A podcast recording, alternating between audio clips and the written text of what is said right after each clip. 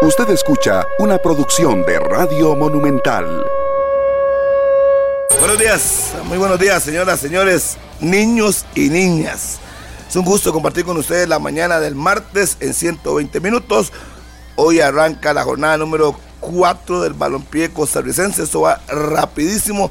Recordemos que la próxima semana eh, jugará la selección de Costa Rica su fogueo ante el conjunto salvadoreño. Así es que el campeonato, aprovechando las fechas, ya que luego después de la selección se vendrá con CACAF. Entonces, obviamente, está muy apretado el calendario. Así es que hay que ir para adelante, sin mirar para atrás. Saludo para todos. Nos pueden seguir en las redes sociales, en Facebook, en Twitter, en Instagram, como arroba Deportes Monumental. Por supuesto, en el canal 11 de su televisión, televisión abierta, canal 11. Y también en 93.5 FM en la radio de Costa Rica 93.5. Así es que no hay excusas. Hoy juega el Cartaginés frente al equipo de Grecia. La oportunidad para el equipo de Grecia a ver si sale al último lugar. Aunque va de visitante, un partido complicado para los griegos. Pero ya veremos qué ocurre a partir de las 20 horas 8 de la noche. Señor. Martínez Ovares. Buenos días. Hola Harry, un saludo para todos. Buenos días, que la pasen muy bien. Feliz martes. Ya previo a lo que usted mencionaba, que es el arranque de la jornada número 4 del Campeonato Nacional.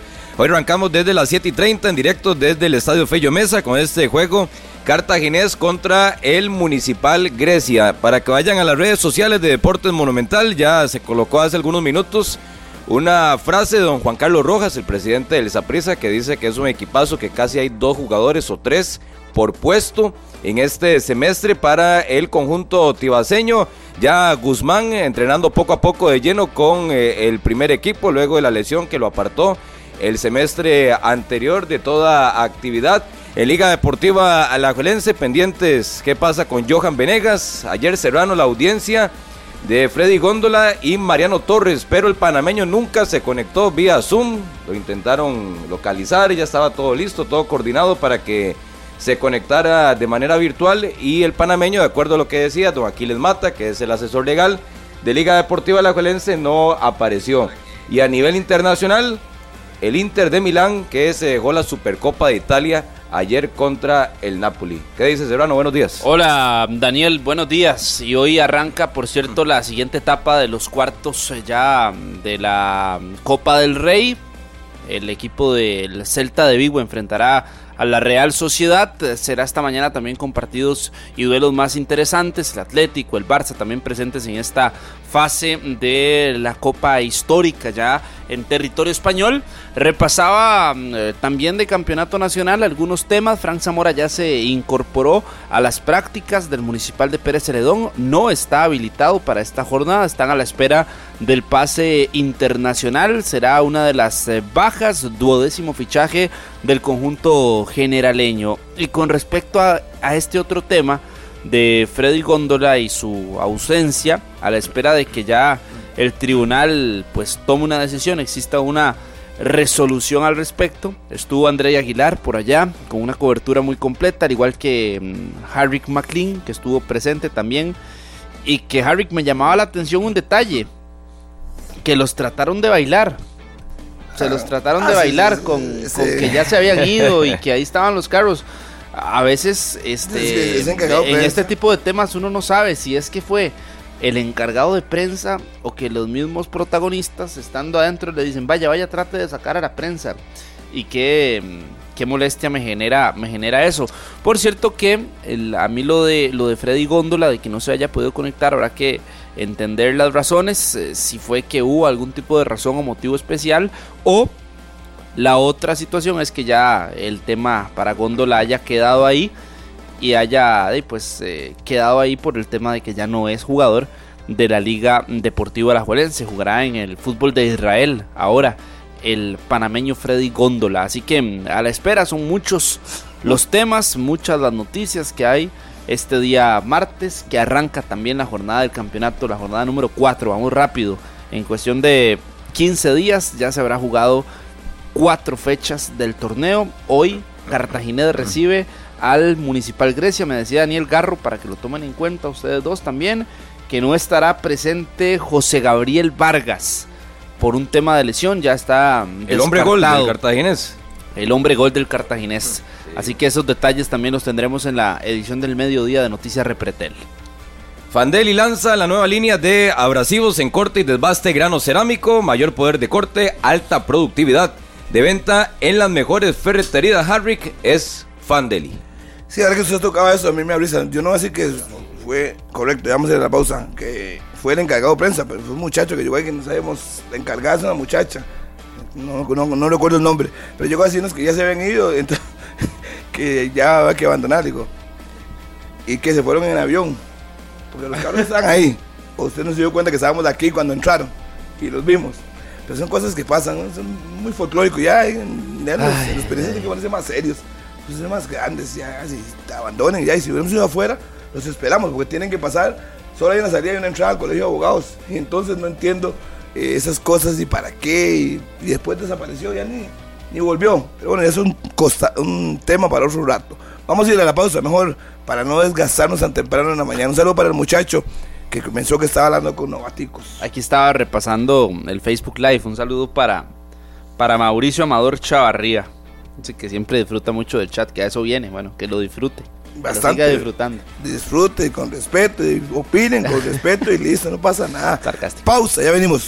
Las 9 con 10 minutos de la mañana, amigos, gracias por acompañarnos aquí en 120 minutos en la radio de Costa Rica, dice Vamos con Estefan Monge, dice el popular Está, gringo. está hablando Vladimir Quesada en conferencia de prensa previo al juego de mañana contra el Club Sport Herediano. Nos enlazamos con la conferencia de prensa. En algún momento de- después del trabajo táctico hicimos igual un- un- unos 20 minutos de fútbol contra el equipo de la reserva, contra la, eh, la juvenil U21 y, y se mostró eh, como el resto de los muchachos en un gran nivel, este, muy motivado, esperanzado y entendiendo de que él siempre le hace buenos partidos al Herediano. Sí. Don Vladimir, ¿qué tal? Buen día. Anthony Porras de, de Radio Colombia. Eh, la primera es por Kendall Waston. Igual, si nos puede dar una actualización y, y como para cuándo podría regresar Kendall ya a, a competencia. Y la segunda, eh, usted ha sido muy claro de que todos estos temas de, de refuerzos y demás es con Sergio Gila. Yo no le pregunto por nombres, sino le pregunto por esto que ha pasado en los últimos dos partidos que el equipo produce muchas jugadas, pero le falta definición. Si considera, digamos, y partiendo de que queda como un cartucho para fichar, que un delantero, un 9, un goleador, más allá del nombre, podría hacerle falta a este equipo, que produce mucho, pero que le está faltando el gol. Sí, gracias. Por, por ahora es así. Eh, Anthony, usted recuerde que muchas veces eh, en el torneo pasado lo, lo hablamos, eh, que era bueno tener tantos, y tenemos bastantes. Tener Sinclair, Warren, Ariel, eh, Paradela, J-Bomb, ah, ahora Luis Díaz, etcétera, etcétera. Los goles se repartieron. En este momento, digamos que la pólvora está, como dicen popularmente, está mojada, ¿ok? Pero yo estoy seguro de que pronto, pronto, pronto va a ser. Eh, sí, obviamente me ocupa y nos preocupa, pero más nos preocuparía si no, si no las fabricáramos. Y gracias a Dios este, este equipo este, es, tiene una gran vocación hacia la ofensiva y, las, fabrica. Pero sí, usted también eh, eh, está dentro de lo correcto.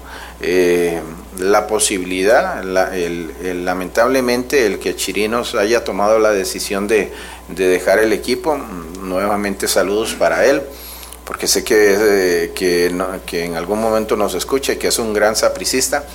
Sí existe la posibilidad y sí, Igual junto con don Sergio Gilá se barajan diferentes nombres, pero no solo en la posición de, de delanteros. Igualmente hemos analizado nombres en, otra, en otras posiciones este, eh, dentro de las diferentes líneas, eh, pero es, es, es claro que usted está dentro de lo correcto, es una, es una posibilidad de que si, si, si seguimos de esta manera, pues eh, tendremos que buscar eh, igualmente una opción más que venga a, a darnos ojalá esa, solu esa solución. Sí, Kendall hasta el momento no ha hecho entrenamientos grupales. Eh, con eso yo creo que le, le- digo todo. Eh, no va a ser tomado en cuenta para el, para el partido de mañana.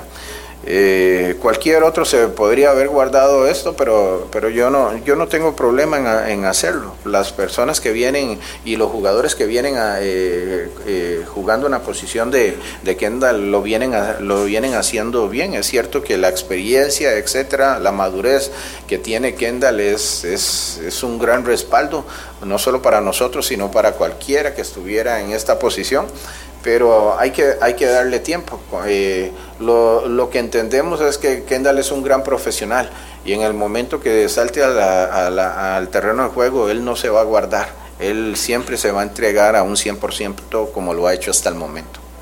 ¿Qué tal? Buenos días, Vladimir.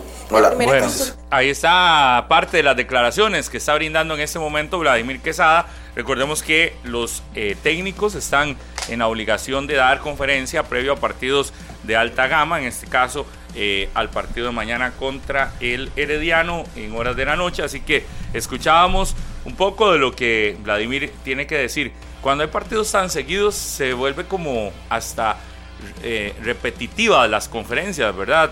Es decir, qué diferente te va a decir del domingo en la tarde, casi noche ya, cuando termina el juego, a hoy martes.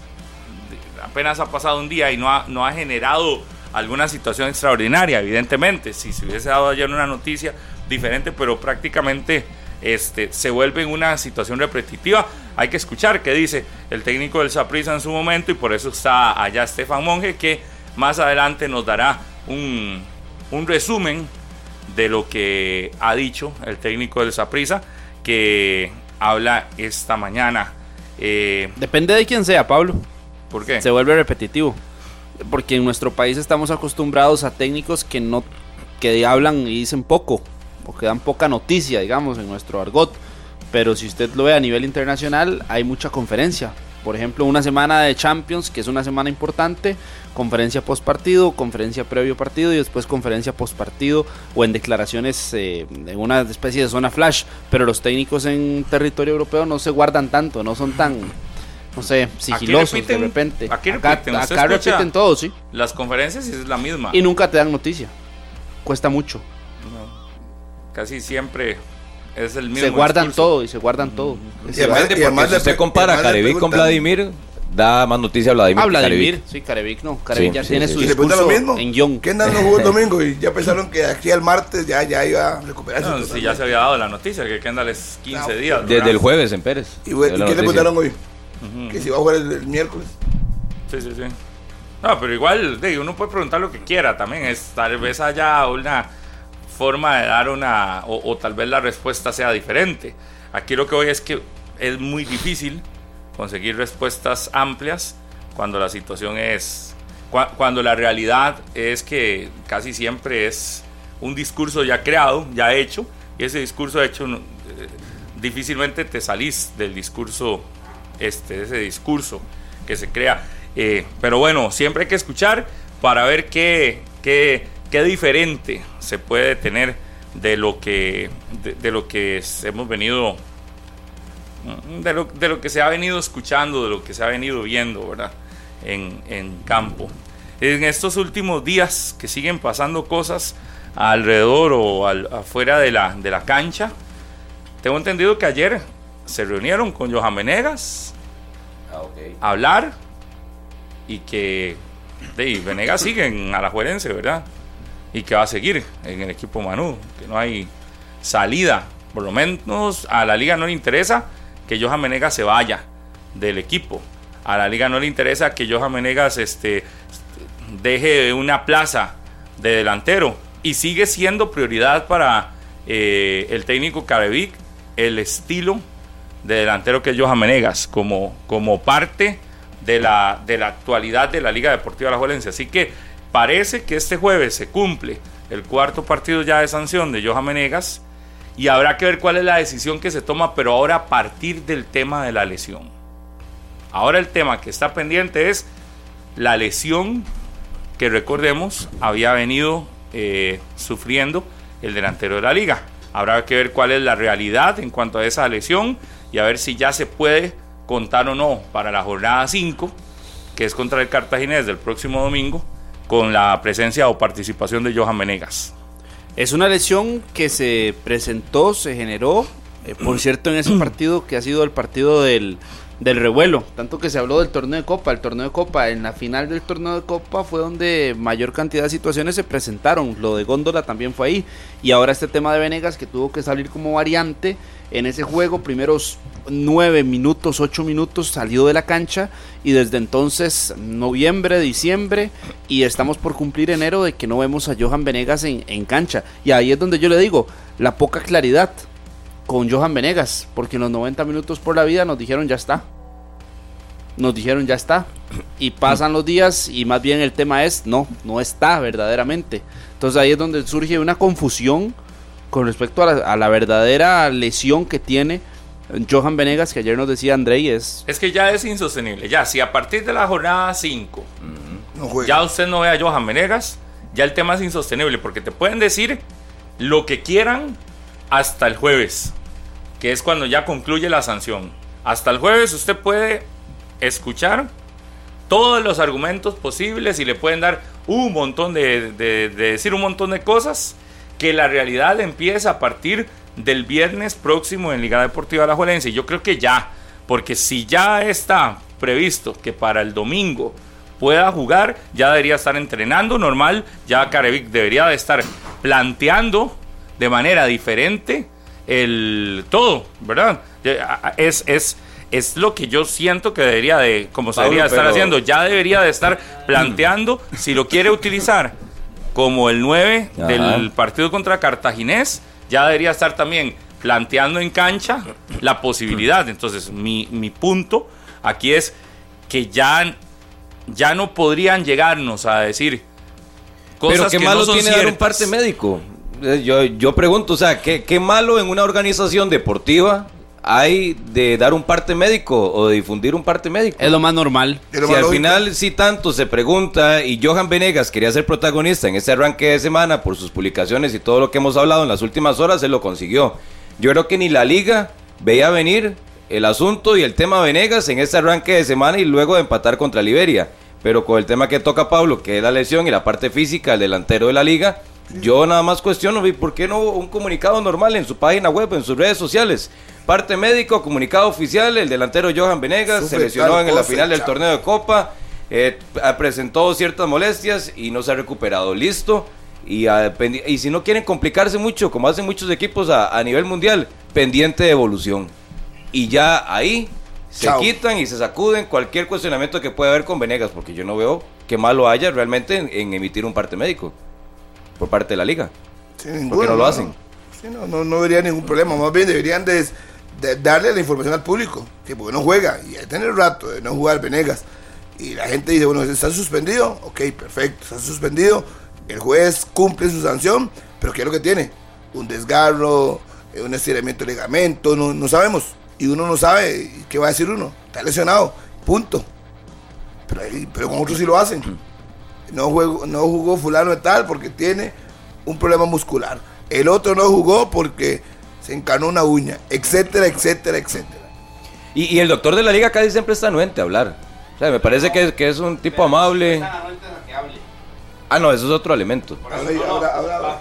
Eso es otro elemento. No pero siempre digamos, están anuentes a que hable. don y ahí Jorge es donde está el siempre- otro tema. cuando él uno lo aborda, siempre habla. Siempre, y siempre le explica todos Sí. los casos puntuales. Pero no lo dejan hablar siempre.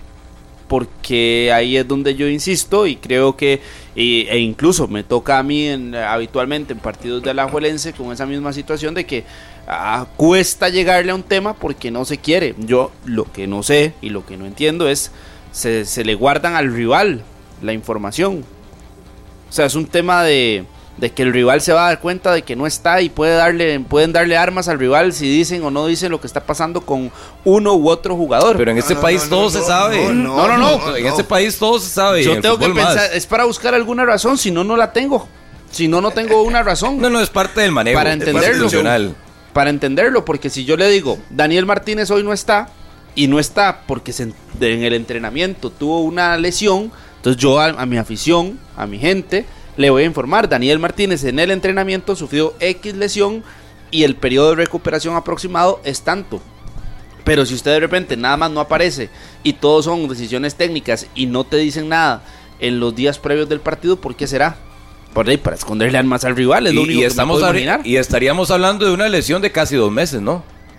Yo por eso le decía, es, creo que es la segunda o tercera semana de noviembre, que es la final del torneo de Copa, y ya vamos para la tercera Sí. semana de enero. Estamos en la tercera semana de enero. Dos meses de una lesión Que que, bueno, y hablando de lesiones serias o medianamente importantes, una lesión de, dos- de dos meses. Pero también Es- se ha consultado específicamente por el tema de la lesión. Sí, señor, se lo consultamos en 90 minutos por la vida. Más allá de los 90 minutos por la vida, se ha hecho consultas serias, concretas del tema de Johan Menegas una vez que concluya su sanción de cuatro partidos.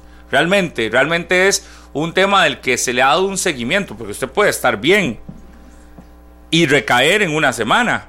Es decir, mi pregunta aquí va más en esa misma línea. El radar con el tema de Venegas se vuelve a poner sobre él ahora con la situación de- del fin de semana, pero realmente yo creo que todos nos hemos ido con el tema de que son cuatro partidos de sanción, que volvería hasta la fecha 5. Ya estamos eh, a, a- a las puertas de la fecha 5. Sí. Ahora sí, yo creo que ya hoy el tema es, además de lo del fin de semana, es cuál es la realidad de Venegas. Yo lo que tengo entendido es que Venegas sigue y que lo tienen en la Carevic es eh, para Carevic Venegas es parte de su plan de trabajo del semestre. y es un jugador importante. En lo que Venegas tiene de estar con Carevic es un jugador muy importante porque los goles lo han respaldado. Y yo insisto, y he sido de la teoría desde hace algunos días de que con Venegas la liga en ofensiva cambia. De que la liga en la ofensiva con Venegas es un equipo que por lo menos no es que tenga más llegadas, pero genera mayor peligro en cuanto a cercanía al arco, las acciones que de, de peligro real que tiene la liga. Después de, después de Pipo, que ya se fue del equipo, yo siento que el segundo futbolista con más desgaste en cuanto a relación con la afición es Venegas. Ese Porque ya, ya con Pipo la tenían encarrilada mucha gente que lo querían fuera, que ya no rendía, que, que hablaba más de lo que jugaba, etcétera. Termina saliendo de la liga y ahora me parece a mí el que queda en esa planilla de la liga con mucho desgaste en cuanto a la relación con el aficionado rojinegro Venegas. El otro Luego, Alex a- López. aquel- a- aquella, aquella final donde falló la jugada que hubiera cambiado el rumbo del partido en la gran final En el. Recuerdo en Guapiles cuando se insultó con unos aficionados también, eh, luego de, de anotar en un partido allá contra el Santos de Guapiles. Y ahora también con lo que hizo el fin de semana, yo siento que la paciencia o, o esa cercanía que puede tener cualquier jugador con sus aficionados, independientemente del equipo que sea, yo creo que ya Venegas Pero sí tiene un desgaste muy grande de la última tener un época. desgaste, pero la liga no se ha preocupado por contratar una figura del nivel de Venegas o de...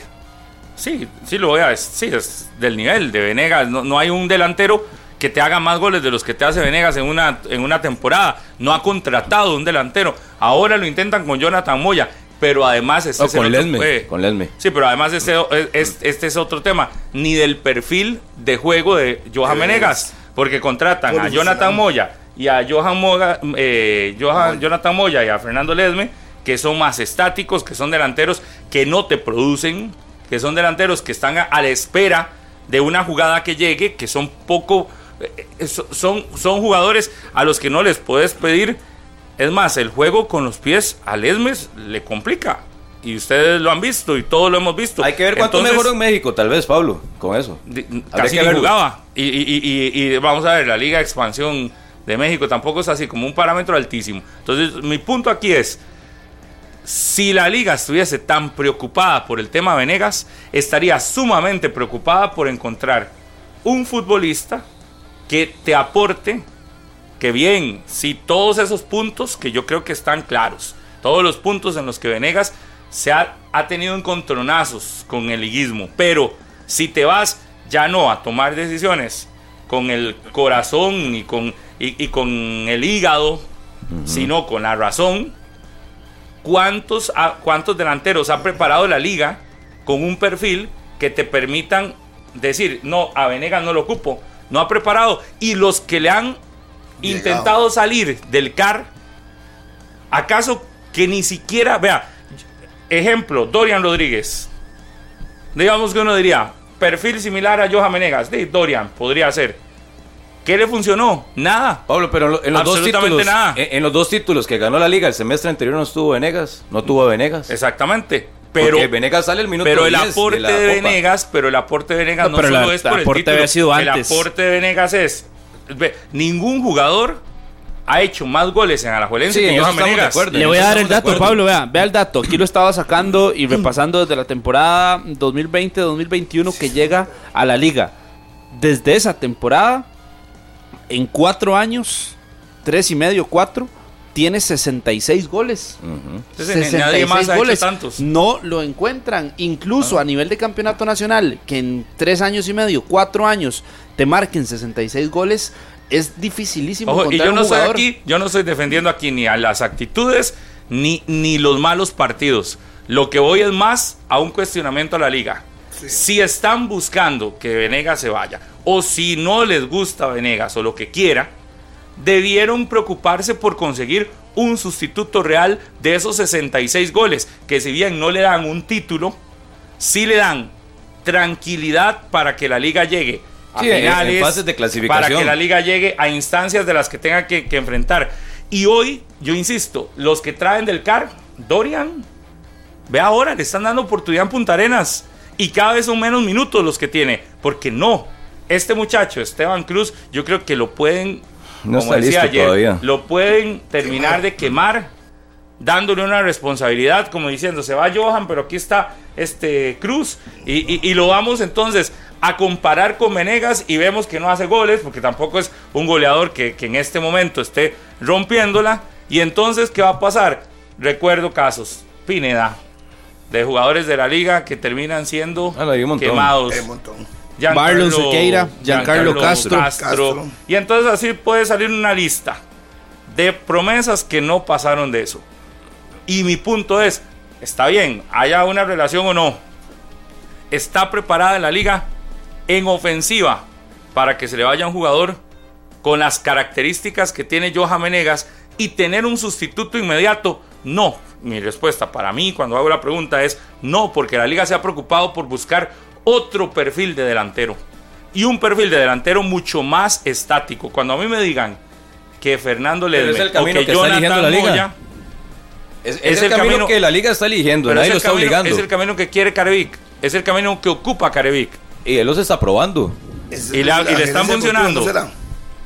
Y le están funcionando. De momento, De momento no. Si yo veo la liga de otras temporadas, versión goleadora, versus esta liga, que apenas as- se anota, yo aquí digo, sí se nota la diferencia de cuando no tenés un delantero con el perfil de Johan Menegas.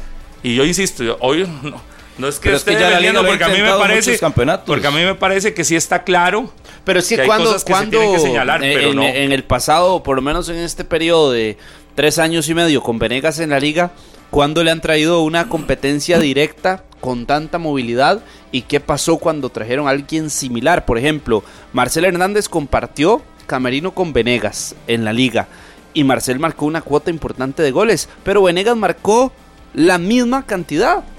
Venegas marcó los mismos goles que Marcel cuando estuvo en la liga, entonces no le marcó realmente o no pesó, no fue tan diferente, tan radical que estuviera Marcel y que estuviera Venegas. El que estaba ahí siempre fue Venegas y por eso se mantuvo en el equipo. Llegó Jürgens Montenegro, Jürgens se tuvo que ir a préstamo. Llegó eh, Rolando Blackburn, se tuvo que ir. Llegó Ángel Tejeda, se tuvo que ir. Llegó el Gaby Torres, se tuvo que ir. Y el que siempre se mantuvo en estos años fue Venegas, porque el que respondió en la cancha. No, y porque también fue fabricaban, ¿verdad? Y lo acompañaban. Ay, es que también hay que ver el otro punto. Es, es- necesita. es un complemento. Pero cuando Tejeda es estuvo en cancha, De- le pero- fabricaban y, y ¿qué pasaba? igual es tema pasado, pero si nos remontamos a los últimos años, si no hubiera estado Venegas, como lo estuvo en esa planilla, y hubiera estado X jugador, hubiera estado Lesme, ¿no cree que también hubiera notado eh, un- una cantidad similar? no lo podemos comprobar. Por eso. Pero único que yo caso es que... pudimos Moya, comprobar Moya, es el de Venegas y Moya el de los casos que ya le pusieron. y metió una, una gran cantidad de goles Yo, también. yo, yo entiendo el protagonismo y la importancia de Venegas porque eso nadie se lo quita en fases de clasificación, pero ya también la liga le ha dado oportunidad y oportunidad y oportunidad y siempre la misma historia. Figurón en la fase de clasificación. ya empieza a oler semifinales, final, una gran final, desaparece completamente. ¿Qué es otro elemento que le puede servir a la liga? Ya antes lo mencionaba. Sale en la final del torneo de Copa, creo que es al minuto 15, minuto 20, 0 por 0, y la liga termina ganando 2 por 0 al Zaprisa.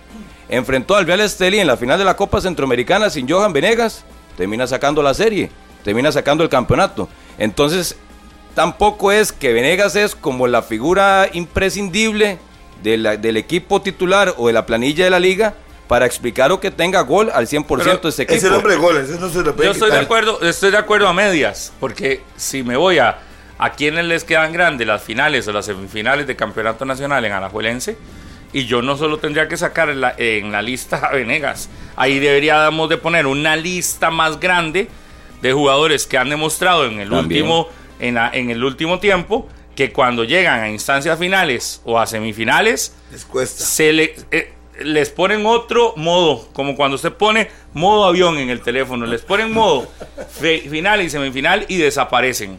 Y, no solo Venegas. ya hay se fue varios, uno, hay uno varios. de esos se fue ya, que era Alex López. Pero si usted se Sí, va a la Brian realidad, Moreira. si fueran más los que no cambian, la liga tendría más títulos. Pero son más los que cambian, son más los que quedan debiendo que los que, ap- que, los que llegan a, a instancias de estas con todo. Entonces, yo, señalar a Venegas por casos puntuales, sí, estamos claros, clarísimos, hay situaciones puntuales, pero por eso es que digo, hay otros. por eso digo, cuando yo saco la decisión del corazón o del hígado, donde quiera tenerla, y la tomo con esos, con el corazón y el hígado, me va a decir, no hace falta.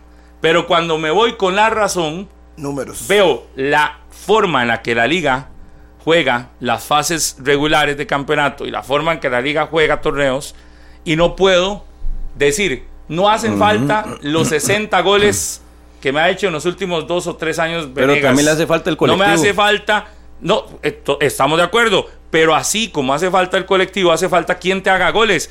Y no ha sido fácil para la liga conseguir quien te haga goles. Vea que lo ha intentado con jugadores jóvenes, que lo ha intentado con figuras del fútbol centroamericano, lo ha intentado de todas maneras y no ha encontrado uno, ni siquiera que se acerque a la cuota goleadora que te, que, que te suma Johan Menegas, desgraciadamente, o, o- o desgraciadamente O para los que quieren que él. se vaya, o ventaja para él, o como sea.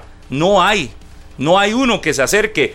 Entonces usted me dice, pero cualquiera, si le producen, cualquiera lo puede, eh, podría hacer. Es muy fácil. Vea hoy, la liga le produjo, Hoy la liga produce poco. pero le- no el tiene gol. partido contra Liberia, ¿cuánto produjo la liga? Ah, no, unos Sí, 10, sí, 12 ese por- fue de los ¿Cuántos tres.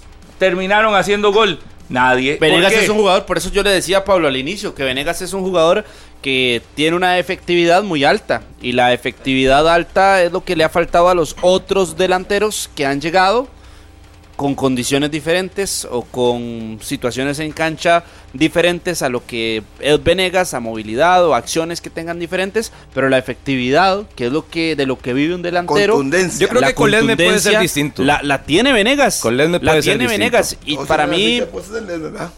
De ahí, claro. sí, Un yo, jugador que vale un millón de dólares.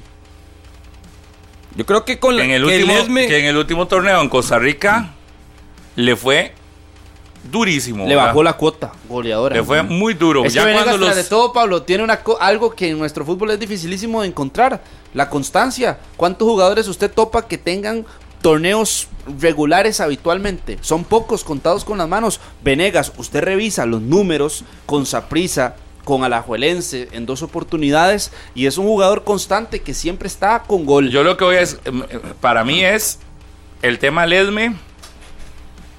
Si bien viene con una alta expectativa, yo creo que es un buen jugador y demás, no podemos pretender que haga lo que no ha hecho en el fútbol costarricense porque no está comprobado.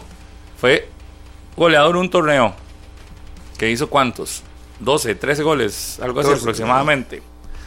Eh, y luego en el siguiente te hizo menos, bastantes menos. ¿Cuándo? Cuando le empezaron a marcar y cuando empezaron a darse cuenta cuál era la, la Fortaleza. fortaleza del futbolista. Entonces, ya hoy pensar en que la liga contrata a un goleador que te va a hacer 100, yo creo que hay que probarlo primero. Tampoco viene del Celaya siendo la gran figura goleadora de ese equipo. Tampoco, ¿verdad? Entonces, Aquí dice que 33 juegos, 14 goles con Grecia. O sea, casi un gol cada dos partidos. ajá, pero por eso, 37 y 17 con Copa, ¿verdad? Con el torneo de Copa. Ah, bueno, imagínese, sí, sí, ahí va. Es la misma. Que casi la anotó, misma- anotó la misma norma. también. ajá, pero ya el siguiente torneo. Ah, bueno, no, es que yo lo estoy, yo lo estoy viendo la temporada. toda la temporada. Sí. Hay una donde es goleador, Ajá. Así como con 10. Es goleador en el torneo corto, ¿verdad? En el torneo que tiene menos jornadas, Grecia no clasifica, son 16 fechas y anotó 8. Es decir, un gol cada dos partidos. y luego termina siendo el Seis. siguiente. 6 goles sería No, entonces. porque eran 14. Sí, 8 y Ah, 6. seis. entonces. Pero si 16. consiguió eso en Grecia ahora con la liga. No, estamos de acuerdo. Pero y la pero fabricación es distinta pero nos vamos a dar cuenta hasta que lo veamos. Es que por eso Porque yo nos vamos a ver claro. al Celaya. Vamos a ver cómo le fue en el Celaya. Hay que ver cuáles fueron los números también en el Celaya. Que ya uno diría, de Grecia al Celaya, ¿cuál, es el- cuál equipo es más fuerte? Sí, el de la- en teoría, en teoría, un equipo que en teoría viene de la Liga Expansión, Más que puede promesas. tener más recursos y demás. No, no sé si fue figura ahí. Por eso digo, yo creo que con lo del ESME tienen que verse con, tienen que verse con cautela. Sí, no tirar. La liga no lo ha comprado. La, fe- la ficha, yo creo que tiene que demostrar, porque usted puede decir que valga un millón de dólares. El Celaya en la expansión es un equipo de media tabla para abajo. De igual que estaba Grecia. repasando, Bueno, Grecia ahora es colero, pero. En, en la, en la tabla de la Liga MX de expansión, por ejemplo, del último torneo de la apertura, el Celaya se ubicó en la posición número 11 de 15 equipos. El promedio de goles por equipo fue de 25. El Celaya solo marcó 15 en anotaciones. Yo sí le reconozco a la liga ahora con la llegada del Esme, el regreso de Moya, la salida de Alex López y los últimos movimientos que se está desprendiendo un poco, porque antes me parece que la liga era como muy cerrada en cuanto a la gente que tenía e insistía, insistía, insistía en lo mismo cada torneo a pesar de los fracasos. Y ahora con la llegada de estos jugadores me parece que está abriéndose un poco más el horizonte. Que no solo depender de Venegas porque puede traer a Moya, hace el esfuerzo por Lesme, habrá que verlos en el terreno de juego y me parece que eso es ganancia. Porque además de la competencia, son características distintas, le da más herramientas al cuerpo técnico y al darle más herramientas hay menos justificación a la hora de explicar una derrota, de explicar un mal rendimiento, y es donde sí me parece que la liga en cuanto a esa exigencia ha ido cambiando para este campeonato.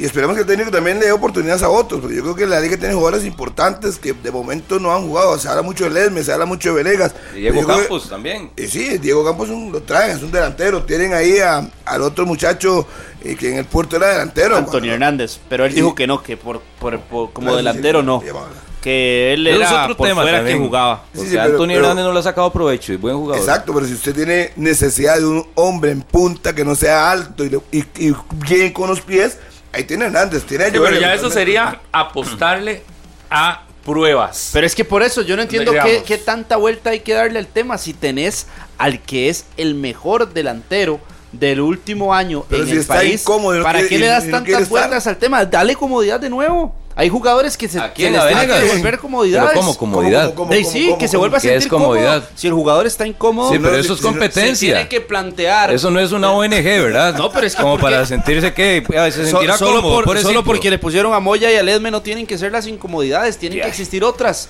Y lo tendrán que conversar.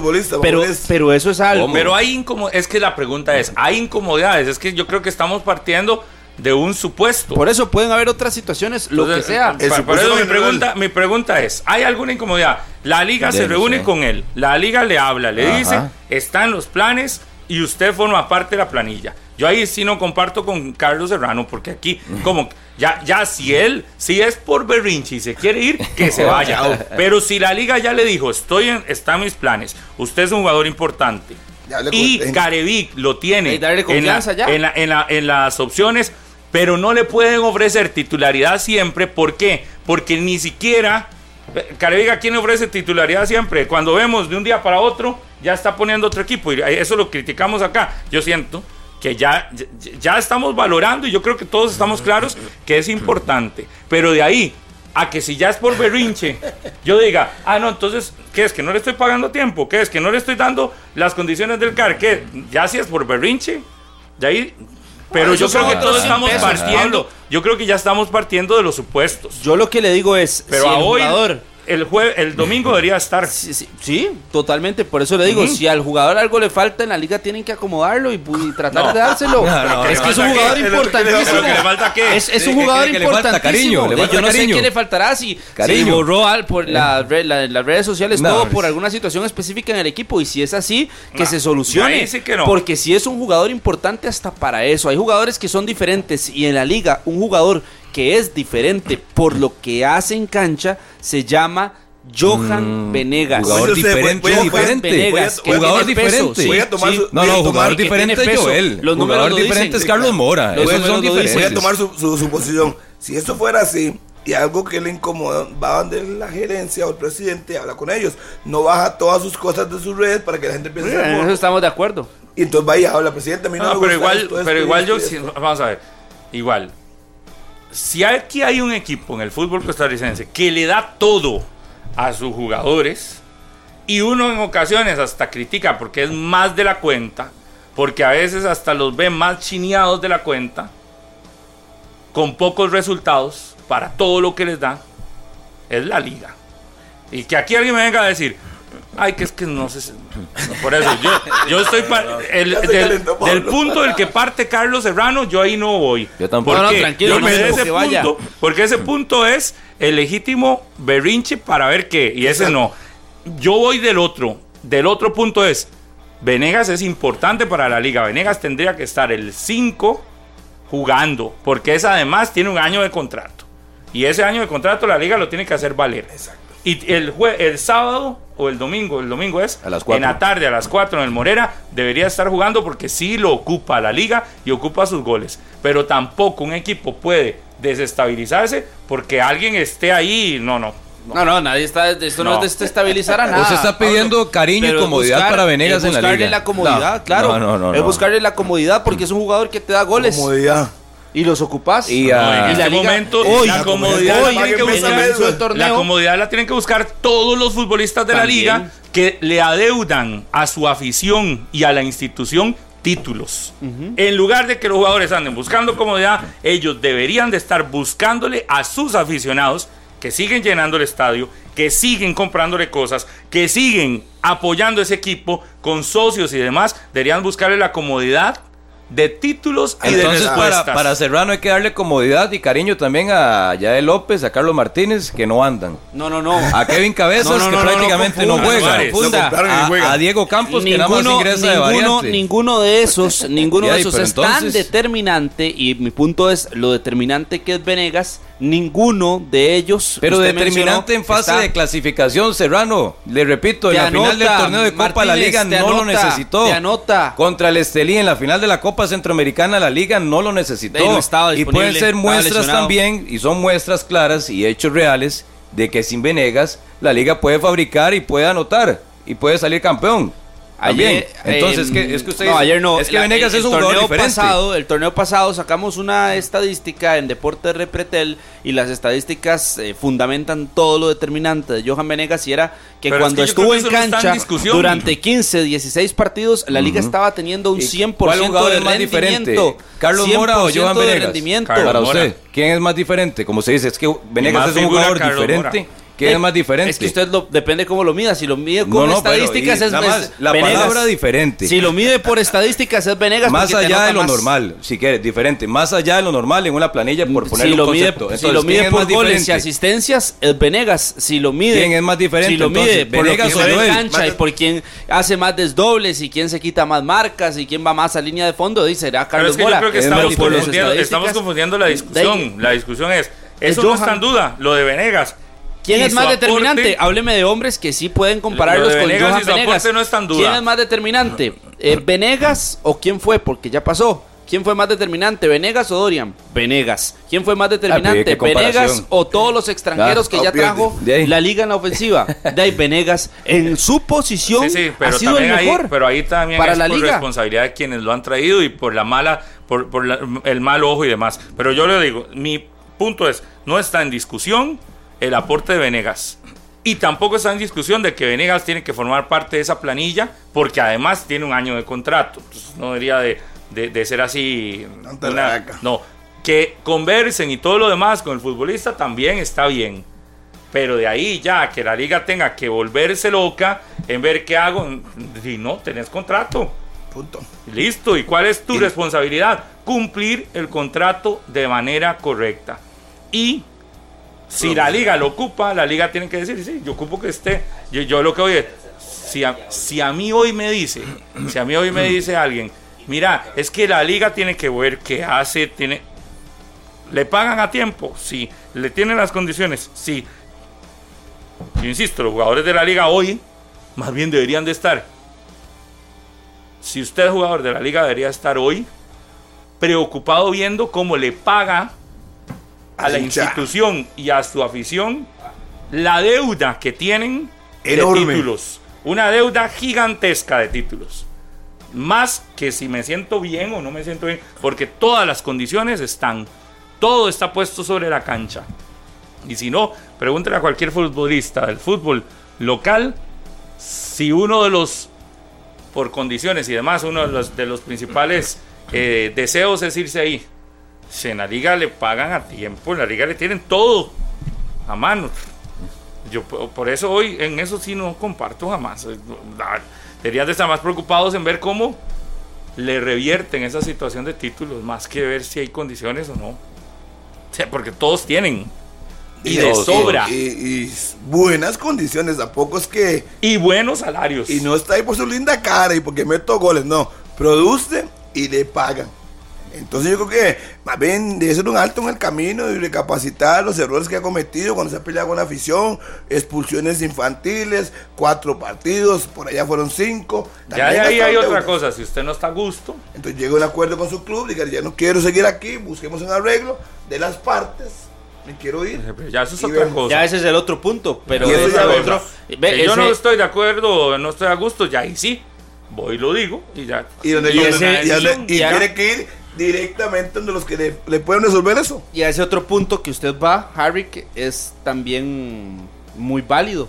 De que el jugador, ya por su relación con la afición, que está quebrada, porque está quebrada, con Johan Venegas, la relación, eh, o que por las sanciones, que por la misma lesión ya no se sienta eh, a gusto en la institución y no sea un tema de rendimiento, no sea un tema de la cancha, de las decisiones técnicas y de la competencia, ya ahí es otro punto y ya ahí sí se tendría Sí, que... lo que pasa es que cuando hay un buscar contrato de y por medio. No es tan fácil. Me Ah, voy ¿no? porque mi, mi linda cara. Ah, y no, no. quiero ir a jugar con el equipo de Carlos Serrano porque Ahí habría Martínez que- no me Y gusta. ya ahí sería que. Ahí liga- habría que si buscar lo liga favorito de Harry, y la ya plata. ya ahí si la liga quiere eh, eh, perder, que creo que sería un pésimo negocio como algunos que ha hecho. Ya si lo deja irse sí, sin nada. Ah, no, ahí sí sería un pésimo negocio. Y ahí, pero ahí lo que primaría es lo favorito de Pero para mí lo importante es que hoy. Venegas debería estar listo para que el, el el domingo entrante esté en la formación estelar contra Cartaginés. Un momento donde la liga lo que ocupa es goles, que no los ha encontrado en el arranque del torneo en la cantidad que requieren. Debería estar ahí. El otro tema que quedó pendiente es la bofetada que termina dándole ayer Góndola a la liga y yo creo que haciendo Sí. también más Y luego Fausto González, el, el más interesado no apareció. no, no, por eso la hace le hace la hace ver ridícula en la situación Me voy a conectar y nunca se conectó. Súper, sí, sí. la liga a Sin veces queda mal si- verdad de Se- Le endosó el cheque. Le No, no, y, el pasaporte. y eh, desde el arranque del proceso, que todo el cuerpo legal y administrativo de la liga se puso a disposición del panameño porque así era su obligación, lo acompañó, lo sigue acompañando. Y ya en el momento preciso y más importante, que es la audiencia, donde llegaron las partes, no, no, no apareció. Todo el trabajo y todo el esfuerzo de la liga, ayer quedó en nada con el panameño. Yo ahí tengo una posición muy clara con respecto, y ahora lo hablaba con doña Febe Cruz Brenes en las mañanas en Noticias Monumental, y lo hablábamos fuera de micrófonos, y yo lo que le decía es, de ahí al final, si usted eh, interpone la, la denuncia, no es porque usted sea de uno u otro equipo, es porque hay un hecho que debe denunciarse, y si usted realmente condena ese hecho, no es porque usted sea de uno u otro equipo, es que usted verdaderamente debería seguir en el proceso afianzándose a esos valores. Pues, si usted no, no apareció, es que al final el, el hecho y el acto como tal, el fondo del, del tema, no le tampoco le preocupa mucho. No, no, no le, no le preocupa nada. No, no. Porque si ni Por siquiera eso. aparece, ni siquiera Entonces- responde. Si la situación es dime con cuál equipo estás y te diré cuál es mi lucha, yo creo que es el, el mensaje erróneo en uno de estos temas. Sí, sí. Y ahí la liga hace lo que tenía que hacer era presentarse. Pero si su defendido No llegó. no le importa, llegó. No llegó. o sea, ni no le importa, porque ni siquiera le contestaba mensajes, ni llamadas, ni nada. sí. Tiene otras preocupaciones. Entonces, sí, yo creo que eso no va a terminar en nada y me parece que cuestiona muchísimo el, el- la denuncia. Sí, claro. ya, ya hace que la denuncia sea totalmente cuestionable.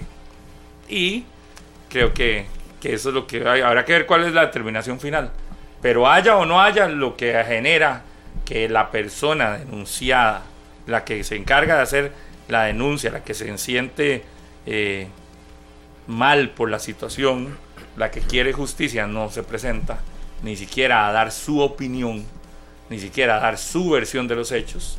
Es como llegar a- a- a ver los dos puntos y no hay testigos del, del que está denunciando, de nada. Y ya, por eso es- termina siendo un desgaste innecesario.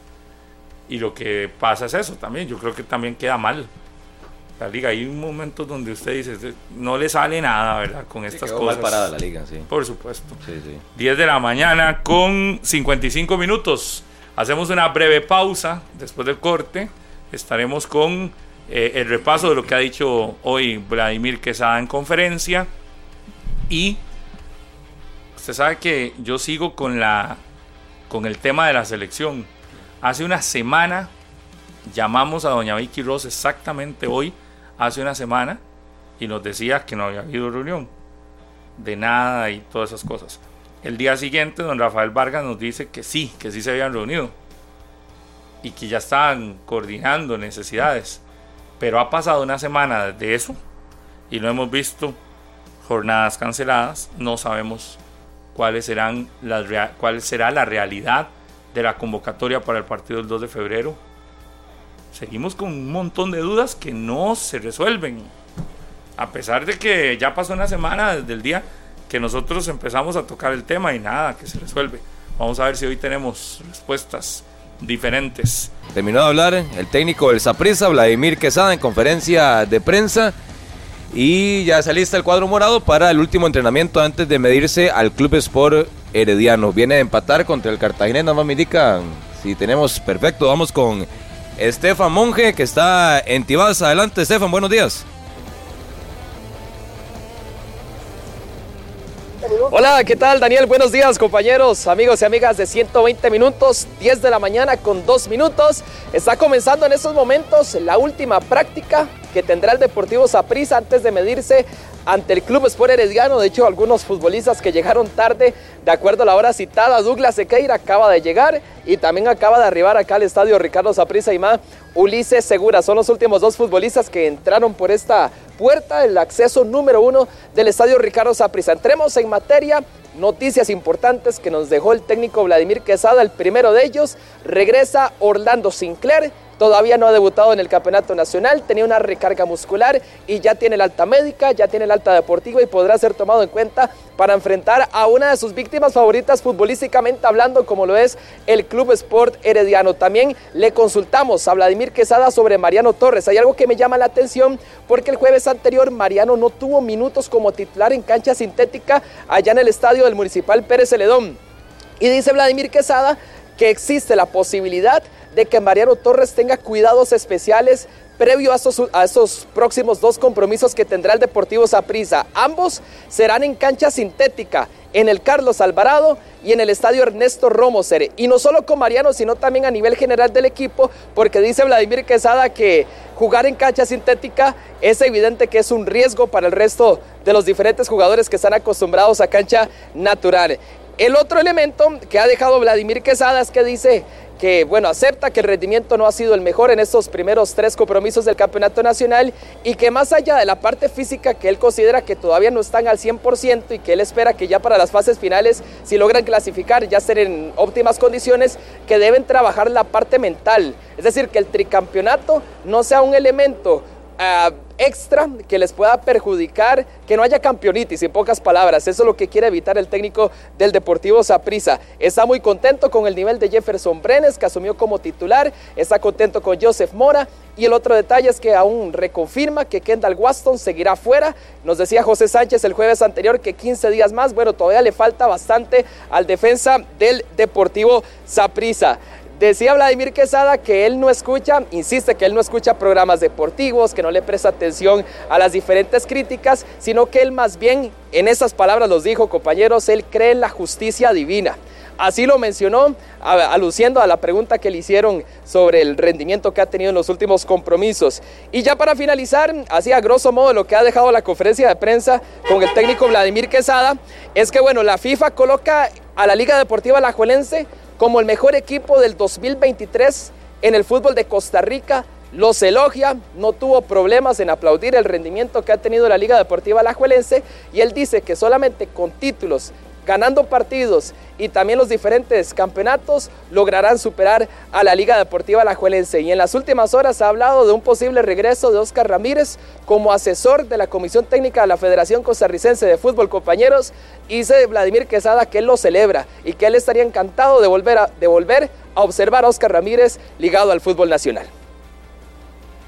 Estefan, eh, sobre, sobre el tema de, de Mariano no, a ver, uno no lo ve fuera del partido contra Herediano, aunque sea cancha sintética.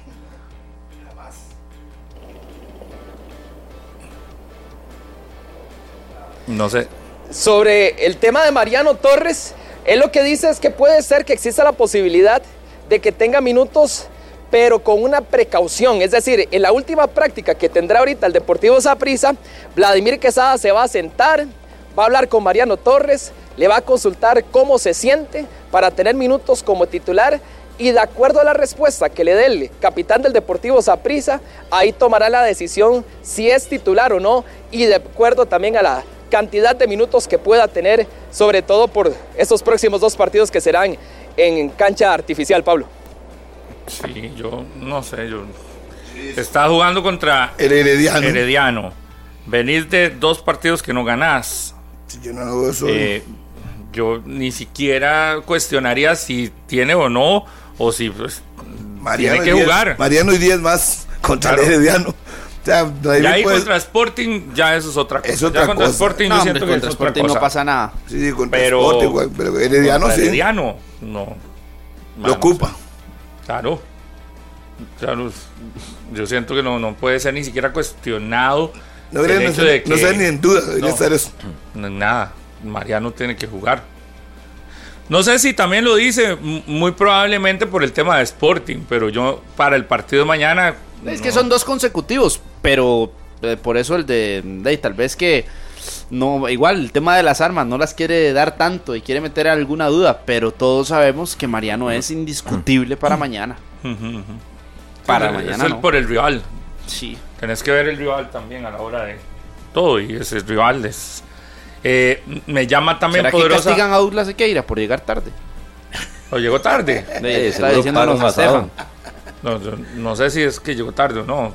El hecho de que especial. haya sido de los últimos que entren no significa Estefan que dijo que empezaba a las 10 la práctica. Sí, por eso. Pero no sabemos las No sabemos circunstancias, si- si pidió ni permiso. siquiera si la hora, no, No, por eso yo digo, eh, Yo tampoco, lo que no le creo allá. es que lo que no le creo es que diga que no escucha programas y así, porque él apenas el domingo en la conferencia dijo otra cosa.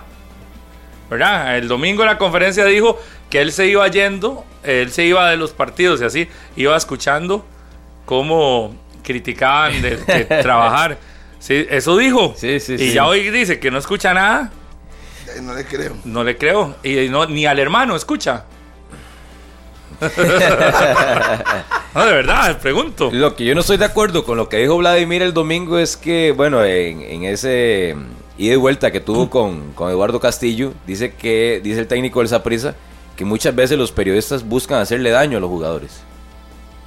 pero ya eso, esa frase es muy delicada que buscar hacer daño cuando lo que se está hablando y analizando es de un asunto meramente profesional y de lo que se ve en el terreno de juego, ya que no esté de acuerdo con la opinión no significa que alguien le está haciendo daño a otra persona. Y es lo que hay que dejarle claro un poco al técnico del Saprissa, ¿vale? con su departamento de comunicación que lo pueda asesorar un poco en cuanto a ese tipo de situaciones porque entre criticar y buscar hacer daño hay una diferencia muy grande. Sí, sí, sí. sí. A uno le sorprende que diga eso alguien que toda su vida ha vivido a la par de alguien que también se dedica a esto. ¿Verdad? Correcto. de eso todavía es más, más complejo que el técnico diga eso. Y, que es si la hija quién la hija de Vladimir. Está estudiando comunicación no es daño es informar. Pero no sé. Estefan algo más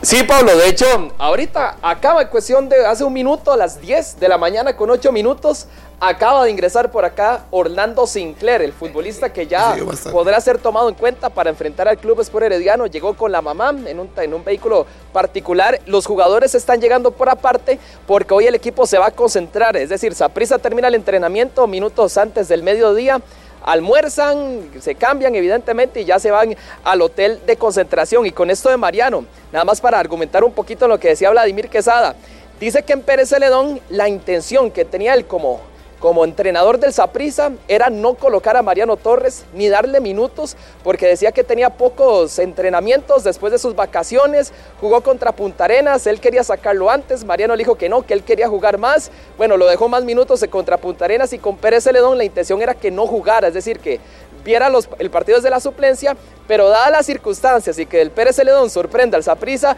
lo tuvo que colocar. Así que me imagino que también va por ahí el asunto de Mariano Torres en cuanto al cuidado especial que tendrá para esos próximos dos partidos, Pablo, contra el Club Sport Herediano y el Sporting. Bueno, ahí está entonces el reporte desde el estadio Ricardo Saprisa, la conferencia del técnico morado antes del partido contra Herediano. Y ya está también con nosotros conectado, todavía no. Bueno, nos dijeron que ya, pero entonces no. Eh, otro de los que vamos a entrevistar esta mañana, que es... Eh, a ver, que nos digan, ya está. Don Leonardo Vargas, presidente del Cartaginés, integrante del Comité Ejecutivo de la Federación Costarricense de Fútbol también, a quien le agradecemos las 10 y 11 en la mañana. Don Leo, ¿qué tal? Muy buenos días. Buenos días, Pablo. No, un gusto estar aquí con ustedes. Muchísimas gracias, como siempre un placer. Don Leo, la, la, primera que le quiero hacer y tiene que ver con el cartaginés es, ¿qué le ha parecido estos primeros tres partidos del equipo brumoso con el nuevo técnico y, y lo que se ha visto en cancha? Yo ayer en los 11, en los 11 titulares decía, y creo que desde el día del partido contra Santos que yo le veía algo diferente a este cartaginés. No sé usted qué diferente le ve al cuadro brumoso y si le gusta lo que de momento se está presentando en cancha. Sí, lo que se está presentando en cancha sí, sí me gusta bastante y creo que es más o menos el objetivo que, que se persigue con el equipo, cambiarle un poco la forma de jugar y ser un poco más, más intensos. Creo que en cuanto a puntos deberíamos ir un poquito mejor. No me gustó la derrota contra Guanacasteca porque creo que Cartago dominó el partido con alguna solvencia inclusive, pero bueno, no hemos fallado de cara al gol y, no se ha dado el marcador como esperábamos, pero en realidad para el tiempo que tiene Don Mario está trabajando con nosotros, creo que los resultados por ahora son positivos. Yo veo un equipo físicamente, no sé si mejor, Usted los tiene más cerca, pero yo veo el equipo físicamente entero. No, no, no sé cómo lo, cómo lo ve usted. No, no, claro, creo que eso le han dado énfasis. Le llegó Mario y Michael y, y, toda la gente que tiene que ver con el cuerpo técnico le están dando mucha, eh, buscando mucho lo que es la parte eh, física, es decir, que el equipo se, tenga una mejor condición y se vea mejor en el campo, que corra un poquito más, y creo que esa intensidad de todo se va a ir viendo poco a poco, pero ahí vamos en ese, en ese proceso, pero sí, creo que el equipo es mucho más dinámico y bueno, esperar que, que las cosas a Mario se le terminen de, dar. Don Leo, usted en su momento fue crítico de la situación de Marco Ureña, ¿verdad? Porque no, no, de, no jugaba, no, no, no cumplía. Vemos hace unos partidos para acá otra posición de Marco Ureña. Parece que le han encontrado otra, otra posición donde no sé si, si comparte conmigo, pero yo le veo como un resurgir al, al jugador eh, eh, brumoso porque, porque está mucho más participativo y está dándole yo creo que algo bueno al cartaginés. Yo, yo más que crítico con la situación de Marco cuando no se le daban las cosas en el cartaginés me sentía preocupado porque es una inversión importante para el club tener a Marco Ureña en, en la institución. Entonces, claro, tenía la preocupación de que, que no, era, no, estaba tomando el papel importante que, que, nosotros creemos que debe cumplir en el cartaginés. Eh, pasa por ahí, porque no, la calidad de Marco y todo, no tenemos duda, por eso se, se le contrató y se le contrató en un periodo largo, porque esperábamos de él lo que actualmente nos está dando, sabemos que ese es el jugador. Cuando llegó a Cartago empezó bien, pero después comenzó a sufrir un poco con las lesiones y, y, no fue la mejor preparación la que tuvo en los primeros torneos, creo que eso le afectó bastante, pero ya creo que a finales del torneo anterior ya él comenzó a, expresar una mejoría en todo sentido y, y ahora que hizo la pretemporada completa y Mario, bueno, cuando él tomó el equipo nos pidió que no tocáramos a ningún jugador, eh, esperáramos que él llegara, que él iba a analizar a todos los jugadores. Él desde un principio nos dijo que Cartago tenía una buena planilla, que, que, la, quería trabajar y creo que Marco ha sido importante en este arranque del campeonato, muy importante y esperamos que, que así siga. Don Leo, buenos eh, días. Uno nota, y, por conocerlos a ustedes ya desde hace algún tiempo al mando del cartaginés, que ustedes son sumamente exigentes y en el plantel el discurso que se ha enviado con la llegada de don Mario García es que el trabajo cambió radicalmente y que la exigencia es total dentro de los entrenamientos y demás. ¿Cuánto se apegó a ese, a ese estilo de ustedes, don Mario? ¿Qué, ¿Qué notaron? Si es un técnico que realmente, o es el técnico que ustedes han tenido que presenta una mayor exigencia a los jugadores. Bueno, Mario pasa por ahí. Cuando nosotros, mis hijos y yo analizamos la, eh, cómo íbamos a enfrentar este torneo y lo que podíamos hacer, teníamos que variar. Creíamos siempre que teníamos una buena planilla y comenzamos a buscar entrenadores que, que no estuvieran tan, tan viciados de lo que había pasado en el Cartaginés los últimos torneos, que vinieran con con nuevos ojos a ver el, club diferente. Y creo que las cuatro personas con las que estuvimos conversando, principalmente mi hijo Leo, eh, para tomar la decisión de, contratar a Mario, este, tenían esas características. Eh, eran todos de, ninguno era nacional.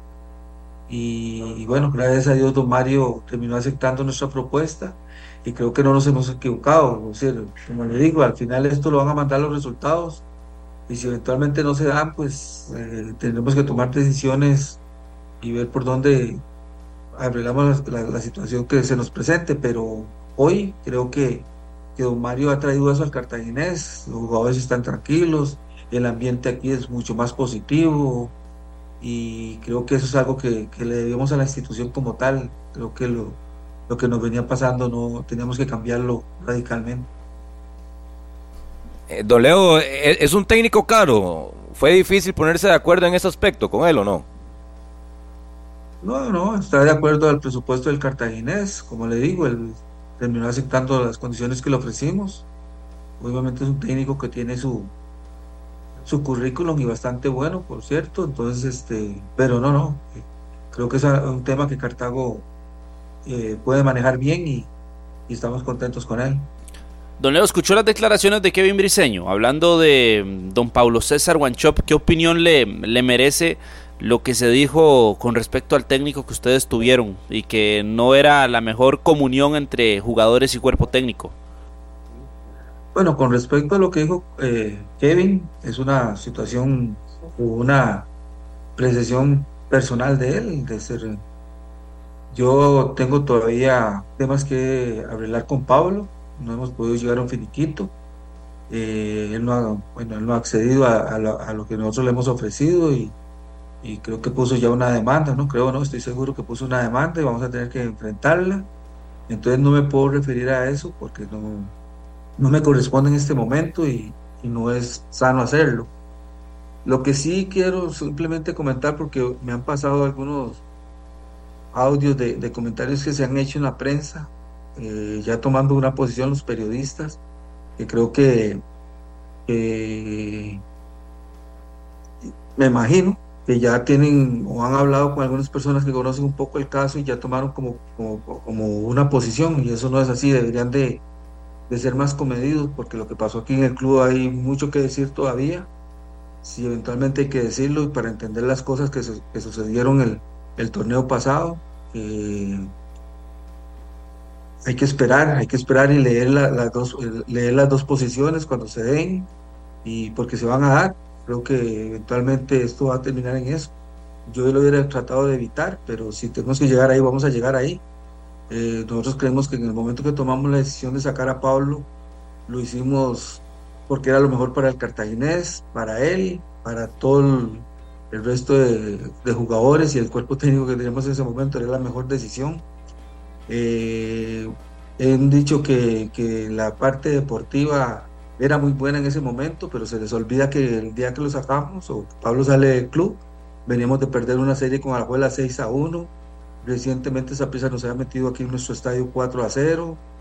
Y hay cosas que, bueno, nos eliminaron de la Copa. Hay muchas cosas que se dieron que también tomaron, que nos hizo tomar esa, esa decisión en aquel momento. Pero no solamente la parte deportiva pesó en la decisión que nosotros tomamos y, tendremos que enfrentarla y creo que era lo mejor para el club. Nosotros no, debemos de, de, cuidar la institución, que es lo que nos corresponde, y la decisión fue tomada en ese, en ese sentido. Pero a ese aspecto de querer hablar más adelante y de que en algún momento se van a decir las, las situaciones que, que se han dado, ¿a qué se refiere, don, don Leo? ¿A las situaciones deportivas entre Camerino y Paulo César Guanchop o a la situación ya específicamente de este finiquito que no se, que no se alcanzó? Por eso, no se ha alcanzado por, por diversos motivos, pero no puedo expresarlos, no puedo llegar a ese nivel de detalle, porque puede ser contraproducente. Entonces, vamos a esperar. Como le digo, yo hubiera deseado, como he dicho aquí desde que llegué al Cartaginés, arreglar las cosas aquí en el club. Eh, ofrecimos nuestra, nuestra posición a él, a su abogado, no, no fue aceptada y ahora nos tocará enfrentar ese proceso. Eh, hubiera deseado que no sea así, porque no he, tratado siempre de arreglar. Aquí ningún jugador en los cinco años que tengo yo estar en el Cartaginés, ningún eh, miembro del cuerpo técnico o trabajador se ha ido sin, sin un finiquito firmado.